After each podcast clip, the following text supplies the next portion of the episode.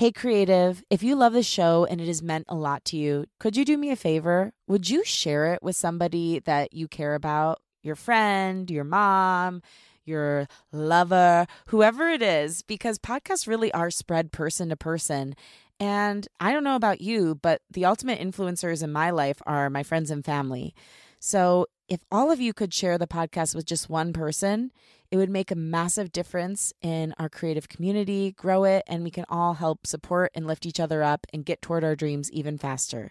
So please, if you have time today and you feel so compelled, share the show with a friend. Oh, also, if you have time, feel free to like pop on over to Apple and leave it a rating and review and a rating on Spotify. Okay, love you. Are you someone who struggles with body image issues? I am. If you have a body, the sad truth is you're likely struggling now or have at some point had struggles with body image. It's hard to fully understand what body image issues are even about. They're so multi layered. They're tied to our childhood, past relationships, trauma, society, the media, etc., etc. There's a lot to unpack. Today's guest is a body image coach who can help you move toward body neutrality, embodiment, and stepping into your most authentic self. Welcome to Unleash Your Inner Creative with Lauren LaGrasso. I'm Lauren LaGrasso. I'm an award winning podcast host and producer, singer songwriter, and multi passionate creative. And this show is meant to give you tools to love, trust, and know yourself enough to claim your right to creativity and pursue whatever it is that's on your heart. As you know, May is Mental Health Awareness Month. Throughout this time, I'm bringing you people and topics on the subject of mental health. Today is no exception, and a quick content warning that today we're going to be talking about eating disorders, body image, and more. So, for anyone who's struggled with this, I honestly highly recommend you give the show a listen. For me, this conversation was life changing, but if it's too hard, skip this one and take care of yourself. That said, today's guest is Jessi Kneeland. They are a queer and non binary writer, speaker, podcaster, and body image coach. Jessi started off as a physical trainer, working with everyone from celebrities to supermodels. And they found something interesting. No matter the body type, their clients always felt that their bodies were not enough. This led them to dig into their own body image, traumas, and past to finally discover what helped them start their healing journey. That's something they call body neutrality. I am someone who has long suffered with a bevy of body image issues, including eating disorders, disordered eating, and just generally never feeling like I have or have had, quote unquote, the right body. I can honestly say that I find Jessi's work to be revolutionary in healing in such a deep way. It's hard for me to really even put into words. Between their book, Body Neutral, which comes out this June, and I highly recommend you pre order now, and this conversation, I feel like I'm finally on a path to do some deep healing and rewiring in this area. And I really hope this chat, and I do feel this chat will do the same for you. So, from today's episode, you'll learn what body neutrality is, how self objectifying can relate to body image issues, how to find your body image avatar, how to get to the bottom of your body story, how to distinguish body positivity from body neutrality, and a lot more. Now, here they are Jessi Kneeland.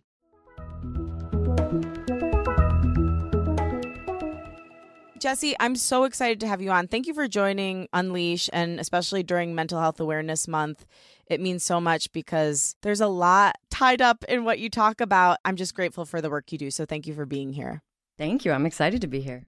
So I'm kind of worried I'm going to cry the whole interview because reading your book, I want to be fully transparent. I'm in the book, but I'm not through it because I got it like a week ago and I realized very quickly like I couldn't just like jam through this like I do with other books I read. So I've been stalking you on socials, listening to podcast clips, reading excerpts of the book, just taking in as much information about you and what you do as I can. And it's so much to deconstruct. So I'm excited and I'm scared and I actually I'm happy to be in that place because it feels appropriate. So can we start out by defining what is body neutrality? Body neutrality is an approach or practice where you decentralize your body and appearance rather than trying to like love it the way a lot of people do, you know, like from body positivity and all that. It's just about basically stripping away all of the added meaning and significance and interpretation and judgment and stories and all these things that we have attached to our bodies so that we can just see them for what they are, which is morally neutral and honestly not that important, not that interesting in terms of who we are as people being so much more interesting compared to just the emphasis that's been placed on how we look. So, body neutrality is about practicing access to the ability to just see your body as morally neutral and honestly not that big of a part of who you are, definitely not a part of your worth. And when you say morally neutral, is that what it means? It's like it doesn't have anything to do with your worth or anyone else's worth. Right. So, one of the things that we all learned is that you can tell something about a person's character, lifestyle, like health, personality, and definitely value and worth, like what they deserve in life just by looking at them. Mm. Those are the things you have to strip away to get to a place where you can just see your body for being a body and not have it also be like, oh, my body is a signal to other people that I'm lazy, for example, or my body is, you know, a lot of the stuff that we end up believing about our bodies is that they're like the key to getting what we want in life. And that, again, is going to make it impossible to just see your body as neutral because that makes it really, really important. Yeah. And why am I feeling the way I'm feeling right now? Like, what? Tell me how you're feeling. I'm feeling scared, uncomfortable. Like, these concepts are really difficult. Anytime yeah.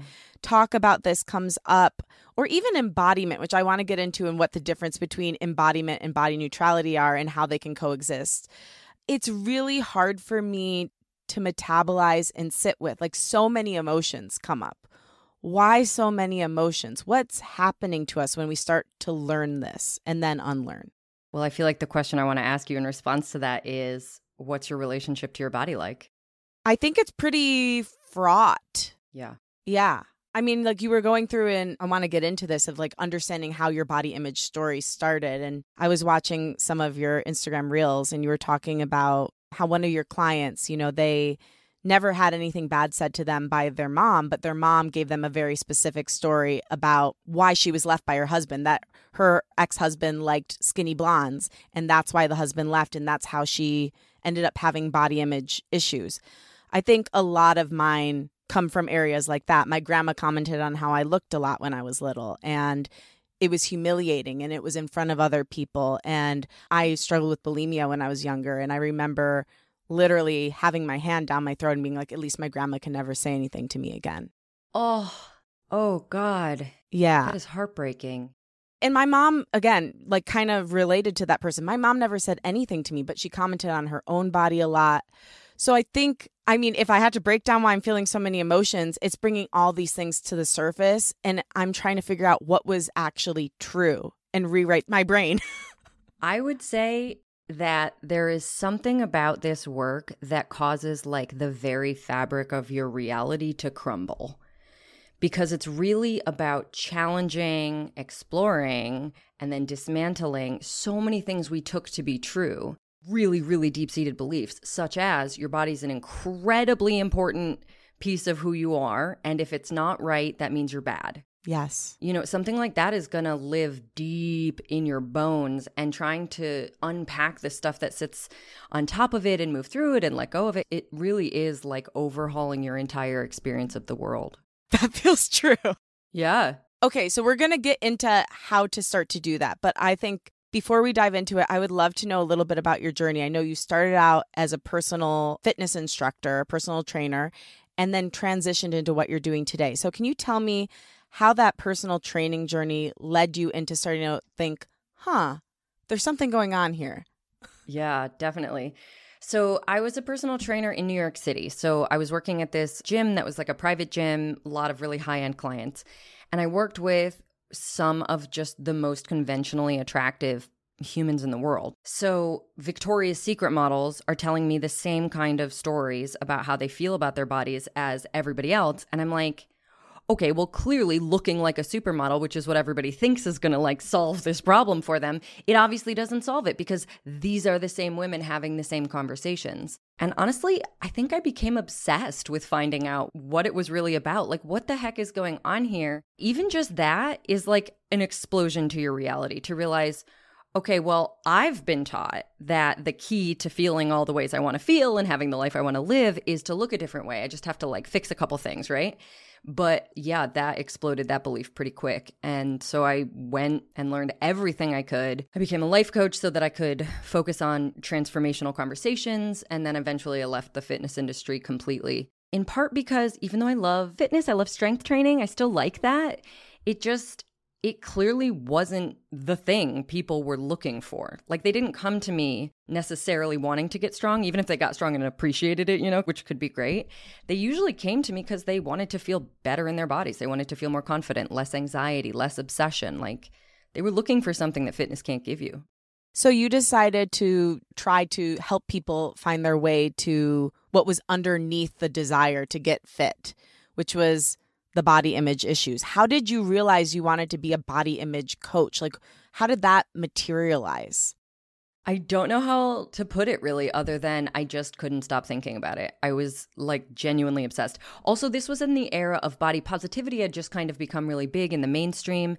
And I liked that a lot. Like, I definitely was drawn to that because it seemed at least like a better option than hating your body. Yes. But it didn't really work for most people. It didn't come with instructions. There was no clear thing you were supposed to do to get there. You're just sort of vaguely supposed to love your body.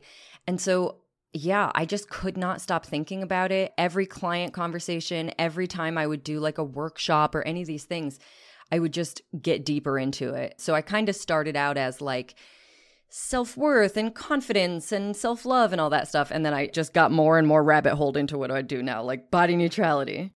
And what is the difference between body neutrality and body positivity for someone who's like, wait, they kind of sound similar? What is the actual difference?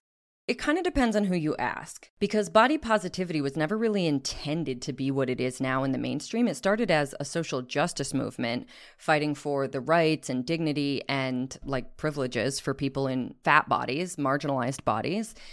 And then it changed. It got to the mainstream and then it became this whole thing where like basically every individual should love themselves instead of we should change the systems and structures that are causing people to be harmed. And it turned into just like an individualistic body image journey. And at that point, the message kind of became like you should reject everything that you've learned about beauty ideals and just reclaim it for yourself. Like, love your curves, feel beautiful, just cast that stuff away. But again, the issue is like, okay, that sounds lovely. Nobody has an instruction manual. Everybody wants to get there, but like that didn't come with steps. Nobody knew how to tell anybody else how to do it. And also, what I was discovering as I did work, as I was sort of like moving forward with stuff, is it was actually making a lot of my clients feel worse about themselves. Like they wanted to look a certain way. They're like, okay, I'm finally going to try to give this up and love myself. But now I'm failing at that too. It was just like another unrealistic standard. If you've hated your body for years or decades and then you set a new goal to love it, you just feel doubly bad. Yeah, it feels like a different side of the same coin. It is. It absolutely is. And it keeps the focus on beauty. Yes. You know, it's like the idea that everyone is beautiful, but it still really centralizes the idea that how you look or how you feel in terms of beauty is super important. Like you have to feel beautiful. And yeah, none of that was really working out for my clients, basically. So, body neutrality is just the idea that how you look is the least interesting and important thing about you. You don't have to love it, you don't have to hate it. And so when I heard it, because, you know, there's been a lot of talk about embodiment and something I am in therapy. And one thing my therapist talks a lot about is like the wisdom of the body and like yeah. where we hold pain in the body and what the body's held on to for us. So, how does body neutrality fit in with embodiment? Like, what are the differences? Because that feels a little nuanced to me and I want to understand it. Totally. So, what I would say is a lot of people who are struggling with body image are disconnected from their bodies. Not everybody, but that's a huge pattern. And for a million reasons. In part because, like, even if we just take dieting as an example, dieting is the literal process of trying to ignore your body's cues. Mm. Right. So it's like you're actively trying to disconnect from the wisdom of your body, which says, Hey, I'm hungry. It's time to eat. And you're like, No, no, no. Must run from you, must push you down and ignore you and trick you, you know, and all these things that we learn. It's about disconnecting from those signals. And the more you do it, the more disconnected you become. So, on the journey back to neutrality, the healing path often requires us to like learn how to re inhabit our bodies, learn how to listen to the cues and signals it sends us, learn how to honor and respect those cues and work with them rather than seeing them as the enemy like we do with hunger. So there's just so much. And embodiment work, I would say, is a huge category of healing practices about how to do those things. So that's interesting. So body neutrality is removing the judgment from how you look. And embodiment is actually like don't walk around being a floating head like I did most of my life. Yeah. Like yeah. remembering you have a body and that it has wisdom. Yeah. And they're not actually even involved with each other, right? Well, I just think they go hand in hand a lot. Okay. You know, a lot of my clients end up doing embodiment work because, for example, if you're trying to help someone who doesn't feel like they can disagree with the judgments of others, it's like other people's judgments of them feel like just factual. and I'm trying to encourage them to sort of recognize where they don't agree and let that be okay. You kind of got to tune into an inner self that a lot of people have never met to do that. You know, like you have to know yourself and you have to be able to feel really strong in who you are, what you think and feel. And all that stuff is often not accessible to somebody who's been disconnected from their body for a long time because that's where we get that information. So, would you mind sharing? Because I mean, I think we always or often teach what we most need to know. Like, I have a show called Unleash Your Inner Creative because I am seeking to unleash my inner creative. Uh-huh. I'm sure you have your own story of your journey to body neutrality and embodiment. Can you share a little bit of what that was like and how you've gone on that journey?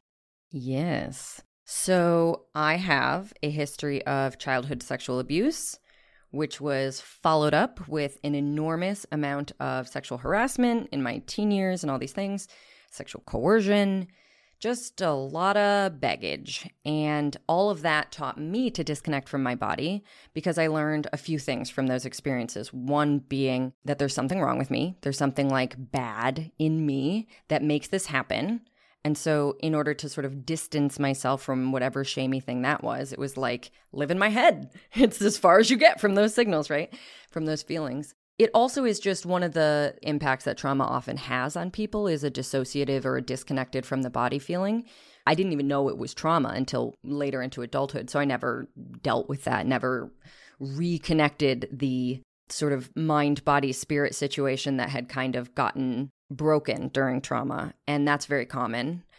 So, yeah, a big part of my body image was feeling like I had nothing of value to offer the world other than my appearance.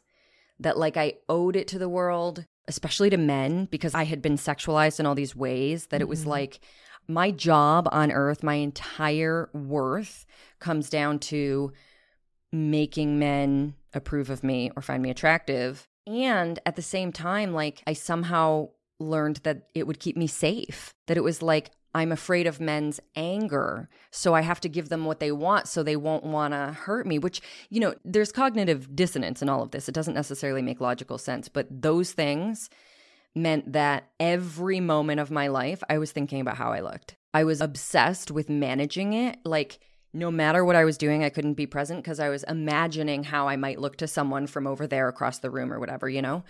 And so, with all of that, like it just felt true that if I didn't look good on a particular day, I was worthless. So that is where I started doing body image healing work. A lot of it did come through the physical, like reconnecting to my body, literally the sensations in my body, the cues, you know, that it gives you about what you need day to day and all those things, as well as really, really reconnecting with my emotions, which I had kind of had on lockdown and yeah. was trying to avoid, and my intuition and my own desires and thoughts and feelings too. Like that inner self, like I was saying, I just, I kind of set that aside and I was like, that's not what I'm here for. I'm here to like please and titillate.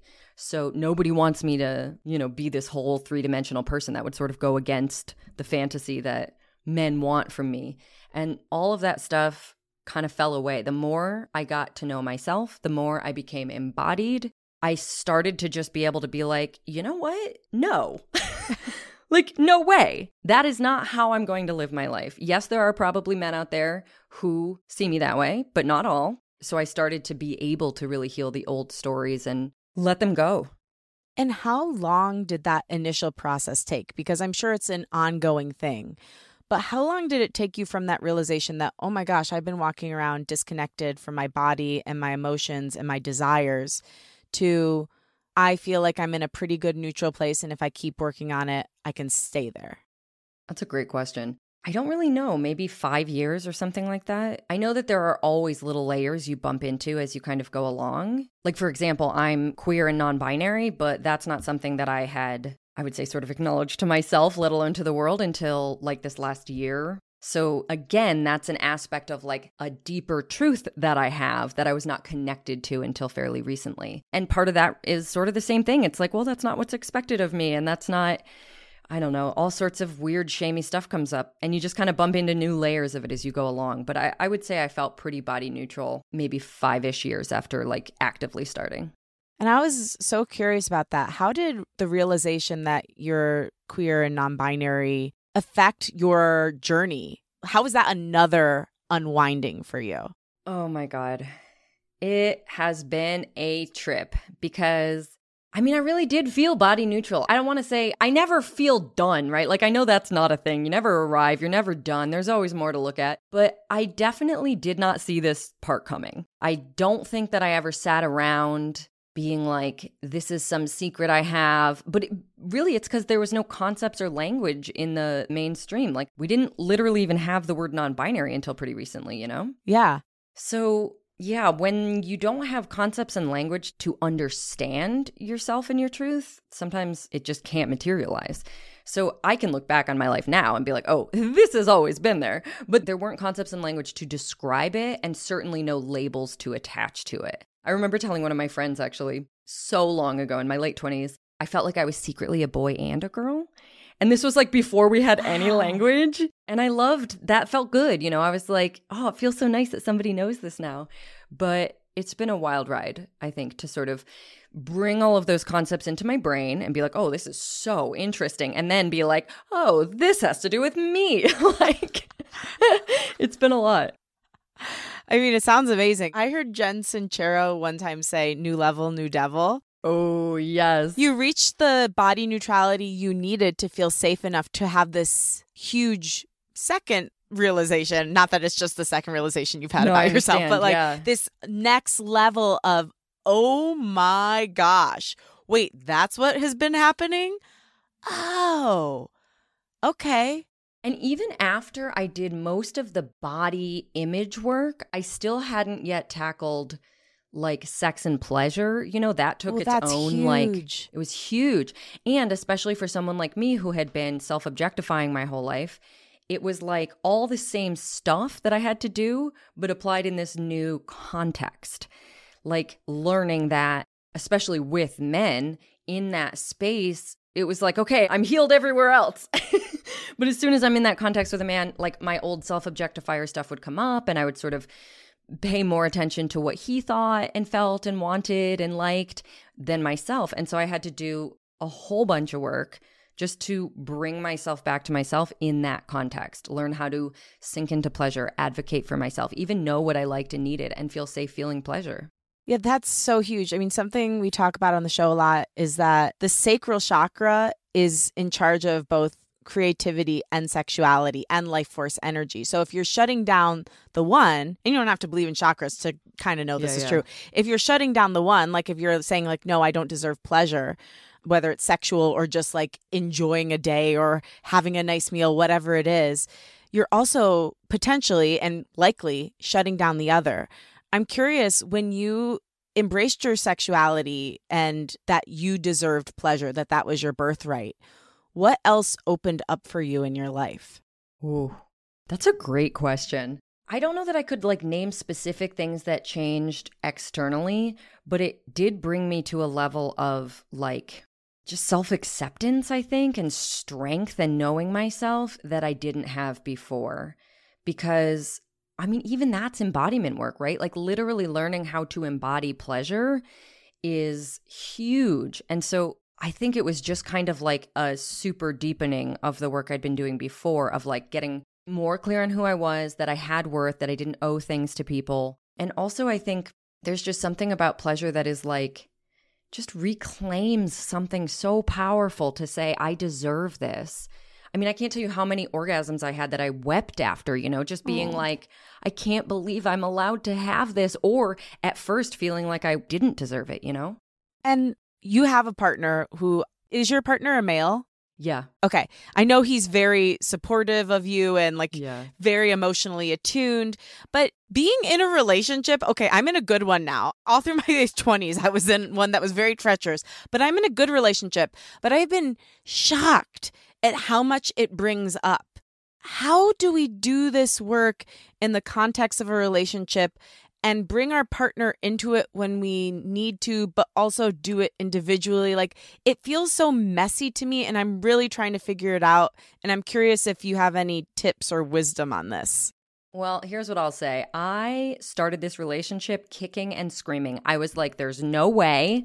I had just gotten so solid on who I was, so juicy, so like accepting and embodied. And I was like exploring being queer. And I was like, there's no way I end up in a relationship right now, particularly probably never again with a dude.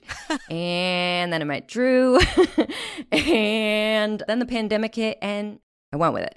So it's hard, man. I think like the key for us has been that it's just constant communication, that we talk about everything. We're so transparent about all this stuff.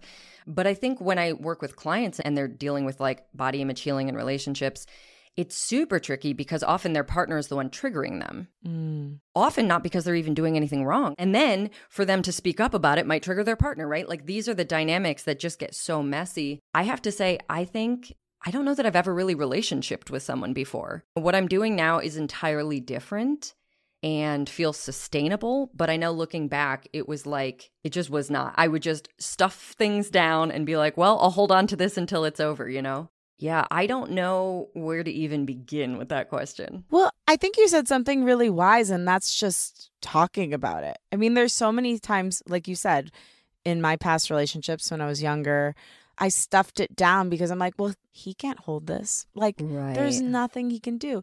I think it comes down to having someone who's safe enough to hold something, but then also realizing you are going to trigger each other. like, Yeah. there's no getting around it, even with the best in- of intentions. I mean, something interesting that me and my boyfriend have been realizing lately is sometimes we have exactly opposite triggers. So, like, the exact thing I need is triggering to him and vice versa. And so, realizing how to negotiate that and talk through it instead of being like, well, you're bad. No, you're bad. Because it's not true. Can I tell you how annoying I find it that my partner has feelings and needs? Oh, it is so rude. It is the worst. So rude. There are times where I'm literally like, it is taking all of my willpower to care about this right now because I really just want us to focus on me. No, a hundred percent. I remember so like the first few months, this relationship also took me by surprise. Yeah. And the first few months I was like, wow, this is so beautiful. I can't believe it's happening. This is amazing. And then the first time one of these trigger fights happened, I was like, how dare you be a person? Yeah. You were supposed to save me. So I think Mhm. it's just here's the thing I think part of why my brain is exploding with this whole concept and conversation because the thing that I'm realizing is everything is the same everywhere. Anytime we think something's going to save us, we're wrong. Like the only thing that can save us is just doing the work and trying our best and just putting one foot in front of the other. Like when you think like, "Oh, if I get this career milestone, then I will be saved. If I look a certain way, then I will be saved. If I'm finally loved, then I will be saved." None of it's true. You're absolutely right. This is work I do with clients all the time. They're like, this isn't even about body image, but I'm like, oh, it's all the same. Yeah. I assure you. But so the thing that I do with clients is trying to get clear on what saved means for them. Yeah. Like everybody has a different version of it, a different fantasy for what you get when you have the perfect body, you get the perfect job, you find the perfect partner, whatever it is that you're like. There's always an after that you kind of imagine, and the details of that are specific to you. And in order to heal all of this stuff and take the inappropriate amount of meaning and power away from whatever it is you've been putting on a pedestal, you really have to figure out what that is and find ways of either going after it more directly in ways that like don't rely on your body, for example, or really like grieving the loss of the fantasy that you can get it. Because sometimes people have fantasies that are like, if I have the perfect body, nobody will ever be mean to me or reject me ever again. And there's grief there to be like, but if I give up this fantasy and I stop trying to change the way I look, then people are just going to be mean to me. And I'm like, your body never had the power to protect you from that anyway. Ooh. but it feels like it did because that's what we learned.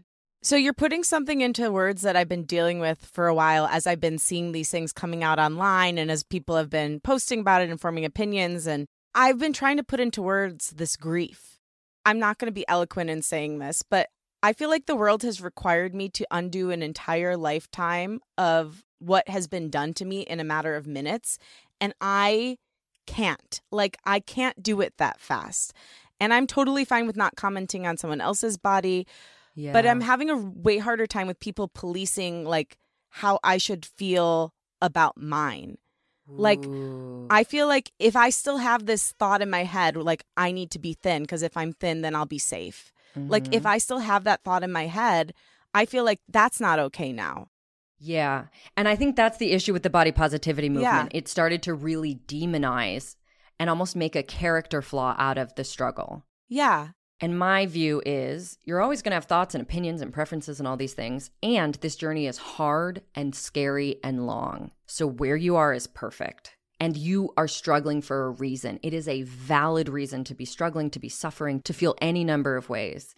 So I feel a lot of compassion for you personally, but also just in this work. I mean, to me, neutrality applies to every level of it, including the fact that you're struggling and suffering. I think it's really important to validate that you're not like crazy or stupid or weak or vain or superficial, any of these things, because your body image issues exist for a reason. They showed up to solve a problem or try to get you a need met that wasn't getting met. They have been trying to help and protect you. They're here for a reason. And until that reason no longer exists, they're going to stick around. So, like, of course you are feeling that way, and you are entitled to feel that way.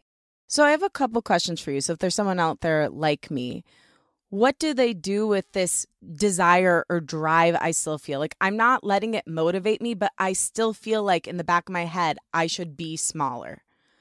What do you do with that and how do you bring it to I am worthy regardless of my size?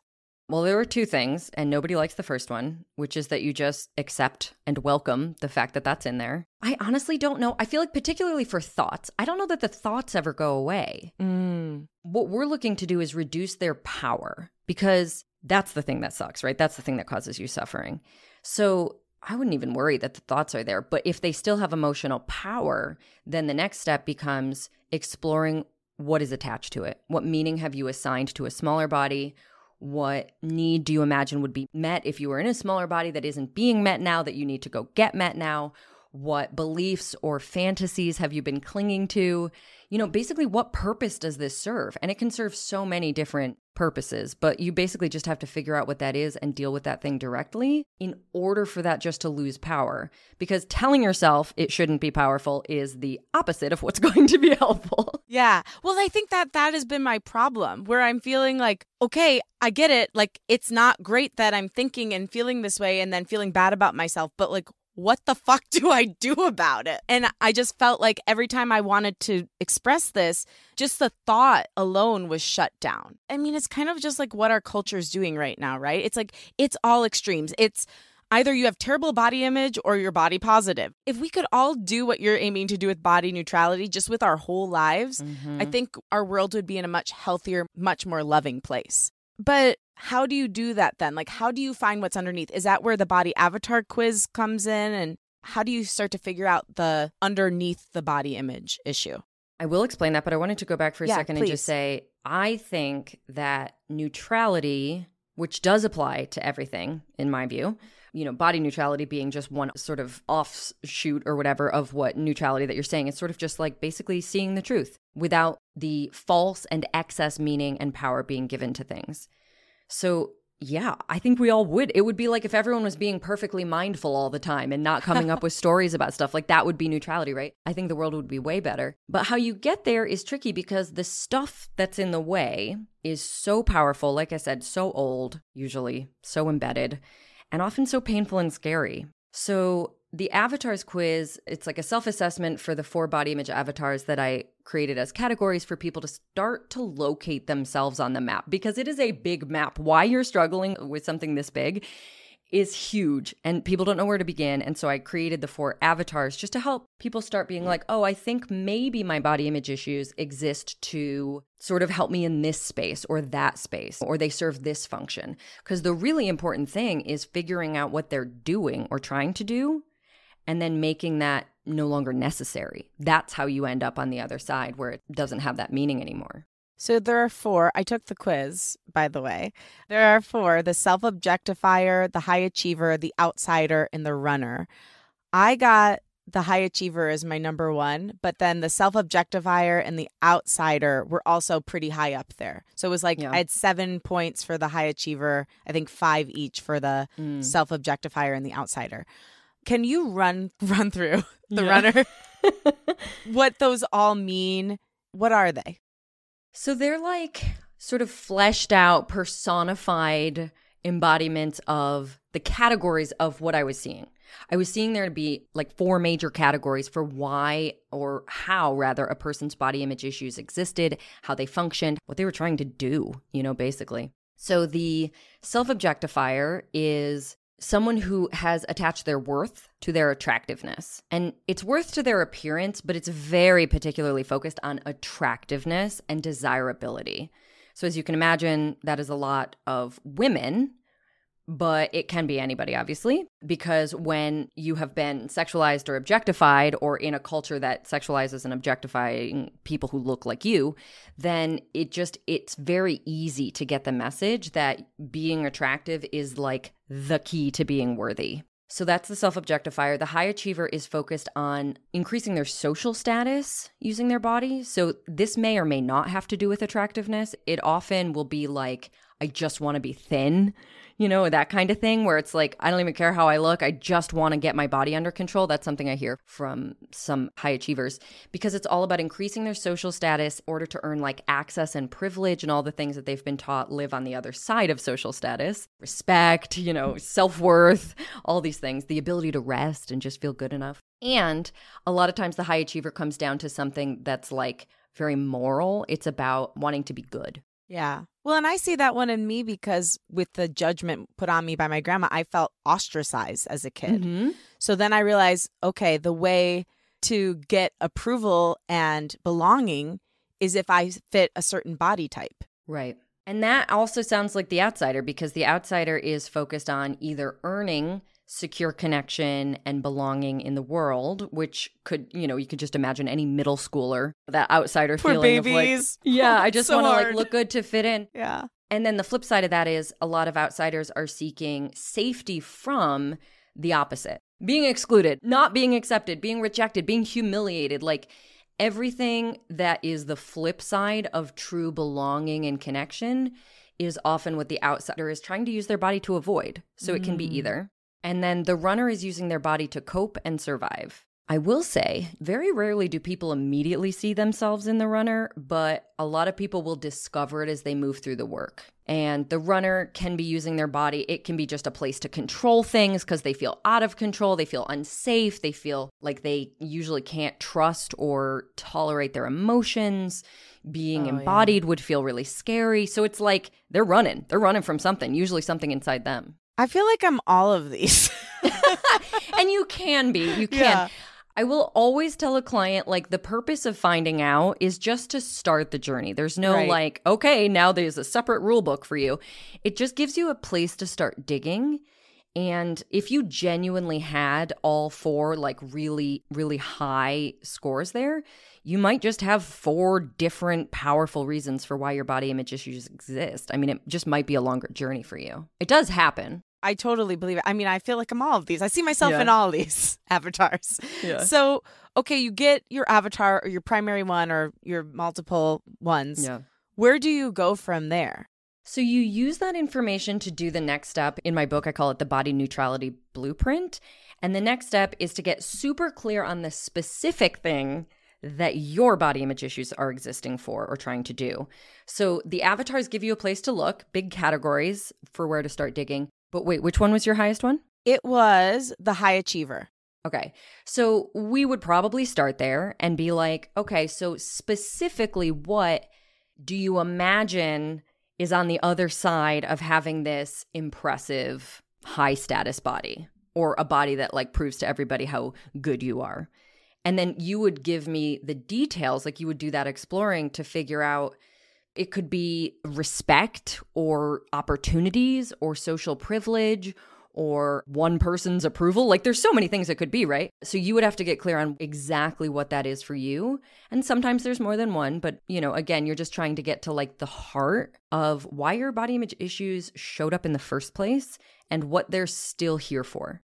And then once you get to the heart, do you try to give that to yourself instead of going outside yourself looking for it? What do you do? Well, it depends on what you discover.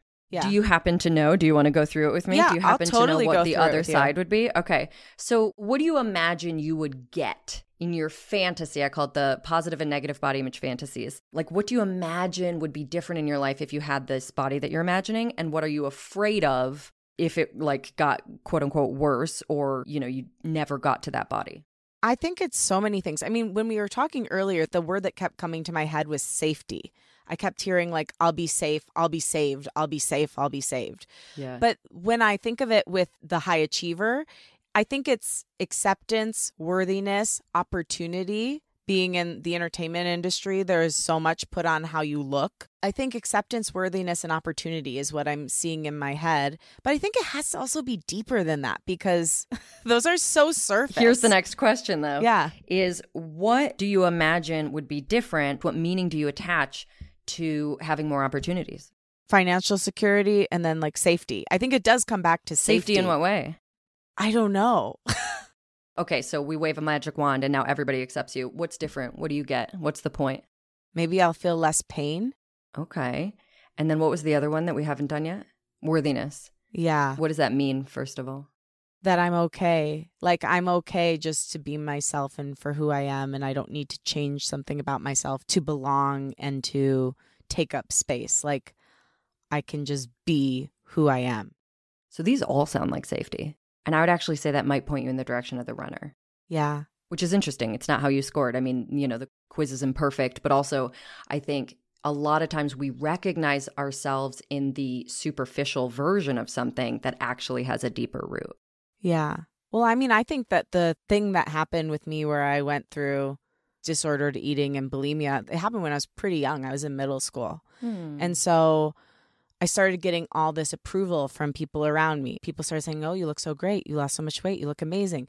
But then, to your point with body neutrality, I lost all this weight. And then people were like, Oh, you're too thin. My sixth grade teacher came up to me and asked me, Are you anorexic? I mean, Oh like I did see through that win. that I couldn't win. It didn't matter what I looked like. Yeah. Someone was going to have an opinion on it no matter what. But I still think the opinions of other people and feeling like some sense of belonging and like, how can I save myself from judgment because of the humiliation around yeah. and the people that were supposed to protect me, like my grandma, and I love her. She survived abuse and she Mhm. didn't continue that physical abuse, but the emotional abuse lived on through the bloodline. I love and appreciate what she did to stop a cycle of abuse, but it still continued because she didn't deal with it fully because no one in that generation did. So the question then becomes safety. Like, what is the thing you're really seeking? What would have to be true for you to feel safe? Because I know having a thinner body is not going to accomplish that. I don't know, maybe that I could protect myself. Like I think I just felt so powerless in that moment. Like there's a very clear time I remember my grandma commenting on my weight. We were with these cousins in Calgary. We had cousins in Canada that I'd never met and she commented on how I needed to lose weight in front of all these cousins and then the littlest one parroted what my grandma said and pointed at me and said you need to lose weight. And my mom and dad were there and I don't know if they didn't hear but they didn't say anything. They didn't step in or interject. And I just felt like I am all alone here and there's nothing I can do to protect myself. So to me, that sounds like the need that would have to get filled for you to actually feel safe would be something in the space of like self advocacy, mm. really like trusting yourself to be able to handle hard things and speak up for yourself and be your own protector. And that if you were and you moved through the world that way, you might always prefer to look different, right? But you would no longer need your body to try to do that for you. Oh, Jessi, you're good. That feels so true. Like when you said that you can be your own advocate. Yeah. I just feel like I spent so much time like waiting for someone to tell me it's okay to do the thing I know I need to do. And it just really resonated that I don't have to wait for someone to save me or stand up for me. I can do that for myself. Well, that plays into what I was going to say, which is like, can we just take a moment and appreciate that? Of course you have, because that is the mindset of a little girl. Of course, you're like looking to your caretakers and being like, can someone please protect me? You literally were powerless. And now that isn't the situation. You have a lot of power. You can advocate and protect yourself. But that mindset is still stuck in there, looking for the whatever it is to step in and make sure you're okay. So, of course, you would come up with this genius plan, I might add, to get that done by being thin enough that, like, again, it's sort of magical thinking because you could be the thinnest person in the world and you would still not feel protected. But there is magical thinking that is appealing because it gives you a something that's outside of you. And it really speaks to the little girl in that. So, how do you close the loop? Like, do you ever talk to your inner child and, you know, in those times when they felt powerless? Do you have a conversation with them or is it just something you do now as an adult? Is there any inner child work that goes into this? I think there can be. It depends on the person, but I think that kind of work can be incredibly healing. I also think that we tend to focus too much in our culture on, I don't know how I want to put that. I'm not trying to like trash talk no, it's work. fine. Listen, Jessi has no ill will toward anything that actually helps. I want to yes, just say that. That's 100% And you true. can't always talk for every single perspective and every single person. You're talking for your own, and I think that's beautiful. So okay. I just want to protect Jessi right now. Love that. So, what I will say is, I think we focus too much on like feeling different first and then assuming that that will take us into our lives and make us prepared for it. I tend to find that it should at least be happening at the same time, and sometimes working on improving your skills first in the world, taking action to face your fears, release your shame, and build up your skills is what allows you to do that inner work. Doesn't mean you couldn't do it at the same time. I think a lot of people would probably benefit from both, like that inner healing where you're just sitting with that version of you and like stepping in and becoming your own advocate and you know you could write a letter to your inner child that you're safe now and I'm going to be that person you needed but I don't know that that then makes you ready to actually advocate for yourself in the world, right? No, I think that that's so wise. I mean, I'm a huge fan of inner child work and anything that's yeah. like woo woo or whatever, but I've never heard anyone put it that way. And I'm so glad you trusted yourself to say it because it's you. true. Like, how much better of an advocate could I be for my inner child if I actually have the tools as an adult? Yeah. Which I can gain now because mm-hmm. I am an adult and I can go out into the world and use my cool brain and research yeah. things and find people like you to work with. And there's so many things we can do to prepare ourselves to then go through and do the deeper work. But I think you're so right. Sometimes we do that deeper work when we don't feel as able in the moment we're in now. And you know what happens? You have this beautiful moment, this breakthrough. And then two weeks later, you're like, what happened to my breakthrough? It's gone. Yeah. And then you feel like you did something wrong, but you didn't. There is so much power in skill building and fear facing. I can't even tell you because, like, you now as an adult get to exercise your actual agency and power to go practice skills like speaking up when someone says something rude to you. And the better you get at that, and the more you learn to trust that I'm a person who will advocate for myself, that means there is a person advocating for you in every single room you're in for the rest of your life. Ooh. Put it on a t shirt. I want to wear that every day. and that changes your experience of the world. You start to just feel safer. And again, on the other side of that, you're not like, okay, how do I get rid of these body image issues? They just kind of fade in power. It's like, I guess it just doesn't seem quite as important anymore because the whole reason they existed was to make me feel safe. So beautiful. I want to ask you something though, because when we do start to accept ourselves and love ourselves, the problem is we're still living in a world that's really fucked up, right? Yep. So in a world where like the sizes end at large, but then there's people who are bigger than the large and now they're shut out of those stores. Like I think one of the things that's triggered me lately is now I'm wearing a size large in many cases and I'm like, "Oh my god, if I get bigger, I will be shut out of yeah. the world." And what do we do with that? Like, do we just say the world is fucked up, but I'm not going to like acquiesce to what they're doing? Like, how do we deal with that?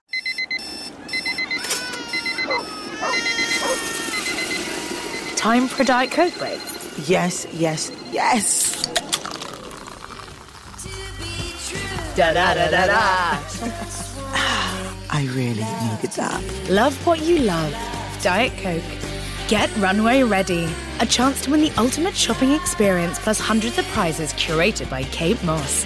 Promo packs in store 18 plus T's and C's. Visit coke.co.uk slash break. Okay, so this is the horrible part of body neutrality is that if you live in a marginalized body, you can be body neutral all day long and you're still going to have suffering because you're still going to be discriminated against, you're still going to be marginalized, you're still going to be missing access and opportunities. Like that is a very real thing. So the only thing that body neutrality can step in and do is take the shame and blame away from you and move it where it belongs, which is the systems of oppression and the people who uphold them that are harming you. And there is something so liberating about seeing a client go from like, it's my fault that people are mean to me about my size and I can't buy clothes that fit and all these things to it's society and the people who are upholding these systems fault and I'm actually okay. Like they don't get less oppressed, but the internal feeling of moving through the world knowing that it's not your fault is life-changing.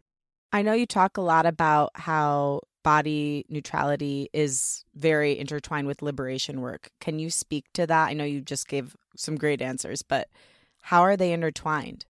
So, body neutrality, the way that I teach it, is all about stripping away false and excess meaning from the body and seeing the truth. And the truth is that, like, there is no kind of worthy person based on race, based on ability, based on body size, based on everything.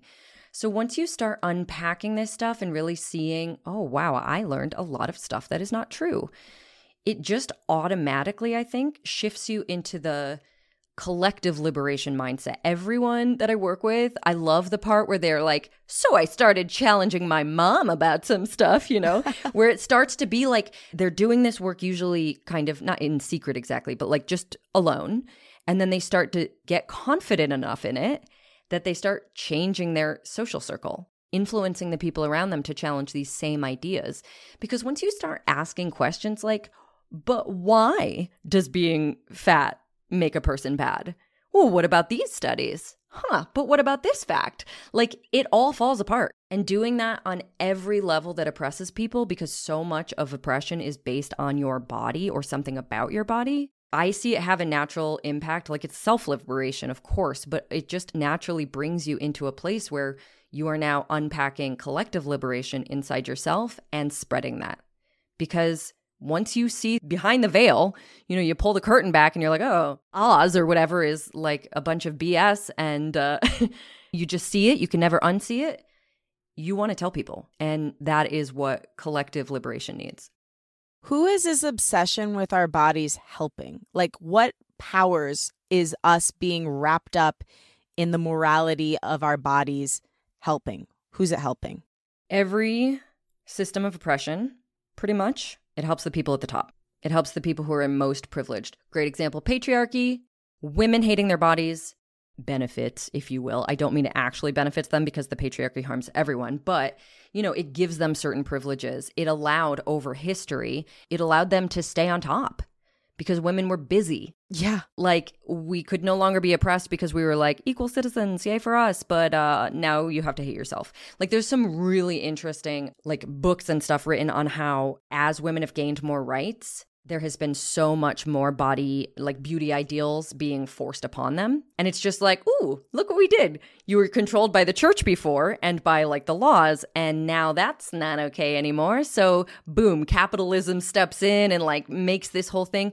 I mean it's the people with the most privilege that they don't want to lose. It benefits them for people to stay controlled and be busy can you imagine, by the way, if all women just suddenly were like body neutral tomorrow, what we would see if everyone felt worthy overnight and actually believed in themselves and was in tune with themselves and their bodies? Yeah, I mean, I can imagine that it's similar. I was in an abusive job a few years back and I left and I cried every morning for a week straight because I'm like, I can't believe I got out. And then I'd go on these walks and I saw trees. Like, I never noticed the trees in my neighborhood. Because what really we're doing with, I think, at least my relationship with myself has been abusive. And Yes. so it's like leaving that and saying, I deserve more. And I love this TikTok you did where, I mean, it directly relates to Unleash Your Inner Creative. Now that you're body neutral, you have all this time. You said, I used to paint my body. Now I paint pots. Do you know how much time, money, and energy I spent on makeup and hair and clothing and all these things? Like I still I like to express myself, so it's not like that's gone. Yeah. But it was like survival mode makeuping. You know what I mean? Yes. Like it had so much of a hold on me. I would feel like I was going to die if someone saw my face, my natural face. Like I was so ashamed of what would somebody think of me if they found out that I don't naturally have sticky black lashes, you know? The whole thing like it's so ridiculous to look back on, but it was very real for me. And so yeah, I now have all this brain space, time, energy, money, everything to do whatever the heck I want with. And I make art. Yes. and I like and it. it's really, really cute. You should Thank you. I don't know. I like it a lot. I made me want to try painting. And I just want to finalize with like how you wrote this book and how Mm. powerful it is. And I'm going to continue reading it slowly because I need to so that I don't just combust because there's Yeah. so much important information in it.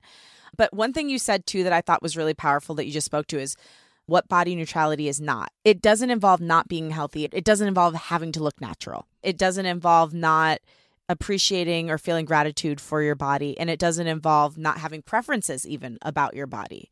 It's just taking away the morality of those things. And these are major misconceptions. I always say, I think that the one with natural, like, oh, it's better to look natural, that whole thing, I'm like, is this just because natural and neutral sound the same? I don't know.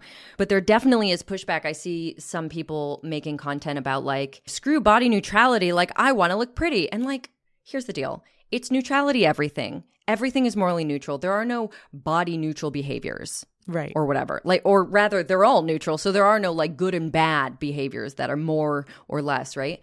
It's about taking the power and meaning away from them so that, like me, I could do a full face of makeup right now and it would not be coming from the same place it used to, which was like fear, shame, and obligation. yeah. It would just be doing a thing now. It's totally neutral. So you want to have freedom to do whatever you want. And that includes things like health choices. Like you can eat healthy, you can eat unhealthy. There's no morality here. You can do what you want, but I would definitely check in with yourself if you're doing one or the other for reasons that are like shame, fear, and obligation. You know what I mean? Yeah, it's so powerful. So, final question this book of yours, Body Neutral, is so powerful. I want to know how did you decide to finally take all these things you've learned and have been sharing and coaching people on and put it into a book? And what is your hope that readers will get out of this book? I had already created the blueprint and the avatars, and I was posting about them a lot when I was offered. A publisher reached out and said, I can hook you up with an agent if you want. I think this could make a good book. So I was pushed into a place that I don't know what I would have done. I always wanted to write a book. I just figured "Oh, I'll self publish. Who knows what the book industry is like? It just wasn't something I had any familiarity with. So, really, it was getting that opportunity that made me sit myself down and be like, what do I want to make? Oh my God. And I learned a lot during the writing process too, like learning how to clarify different concepts that had only been in my head because it's like when I'm with clients, I don't have to label everything, you know? So I'm like, how do I label this for a person who's not in front of me, who is trying to apply this work, which feels very intuitive to me when coaching. And so I had to really make things clear from that perspective, which was really fun actually. Yeah, it's so good, Jessi. I'm so grateful you exist in the world and are sharing these radical thoughts. I mean, they are Yeah. it, this is radical stuff. And I just want anyone who's on this journey to know if it feels really hard and heavy and scary and like I don't know, sometimes when I read it, I still want to escape my body. I'm like I just wish I could like float up and like hover above myself. But I think that's correct. And think of how many years we've been sitting with these things and letting them press us down. The pressure has to go somewhere, and it's okay if it feels like that. And also, I mean, that kind of goes back to, like you said, what do I want people to get out of it? Nothing short of a cultural revolution would be great. but I think what I want people to see is that it's not what they think it is. Like people hear these things, especially after the mainstream body positivity stuff got so popular.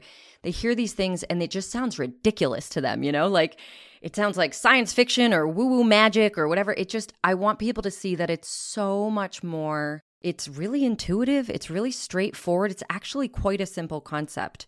Your brain doesn't do anything for no reason. It's always doing something for a reason. It's always trying to help or protect you.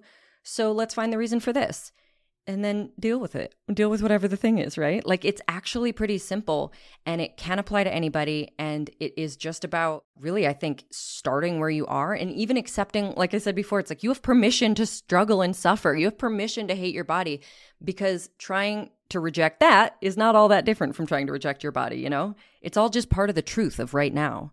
And so accepting first and foremost, like that I hate my body today, is the work. Ooh. You are a gift to the world. Thank you so much for who you are and what you do and for bringing this to the consciousness. It is a revolution. And you say that in the book too, which I love. You know, just even doing it within yourself is a revolution. The way it will spread to your community and then those people will spread to another community and I'm just really grateful because it's not just about the body. It's really about loving and accepting ourselves for who we are. So Thank you so much. You've given me a lot to think about and a lot to work through. and I'm grateful. Thank you for being so down to like be vulnerable and share. It was fun. This was amazing for me and super helpful. I just can't believe how connected everything is. It's just yeah, all the same. I it's know. like it's amazing and it's very upsetting. yes, I agree. Uh, Jessi, thank you. Thank you. Thank you for listening, and thanks to my guest, Jessi Kneeland. For more info on Jessi, follow them at Jessi Kneeland, and Jessi spells Jessi, J E S S I, and visit their website, jessikneeland.com, where you can pre order their book, Body Neutral, as well as find more information on how you can book a coaching session with Jessi. Thanks to Rachel Fulton for helping edit this episode. Follow her at Rachel M. Fulton. Thanks to Liz Full for the show's theme music. Follow her at Liz Full. And again, thank you. If you like what you heard today, remember to rate, review, and follow Unleash on Apple Podcasts, Spotify, or wherever you get your podcasts. Share the show with a friend and post about it on social media. Tag me at Lauren LoGrasso and at Unleash Your Inner Creative, and I will repost to share my gratitude. Also tag the guest at Jessi Kneeland so they can share as well.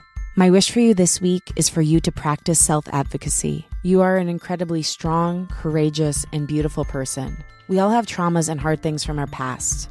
So, being able to speak up for yourself and be your own protector now is a huge step in your healing journey. It's not easy, but we'll work on this together. And remember, you are enough exactly as you are now. You do not have to earn worthiness, it's inherent because you're alive. Thank you for joining me today. I love you and I believe in you. Talk with you next week.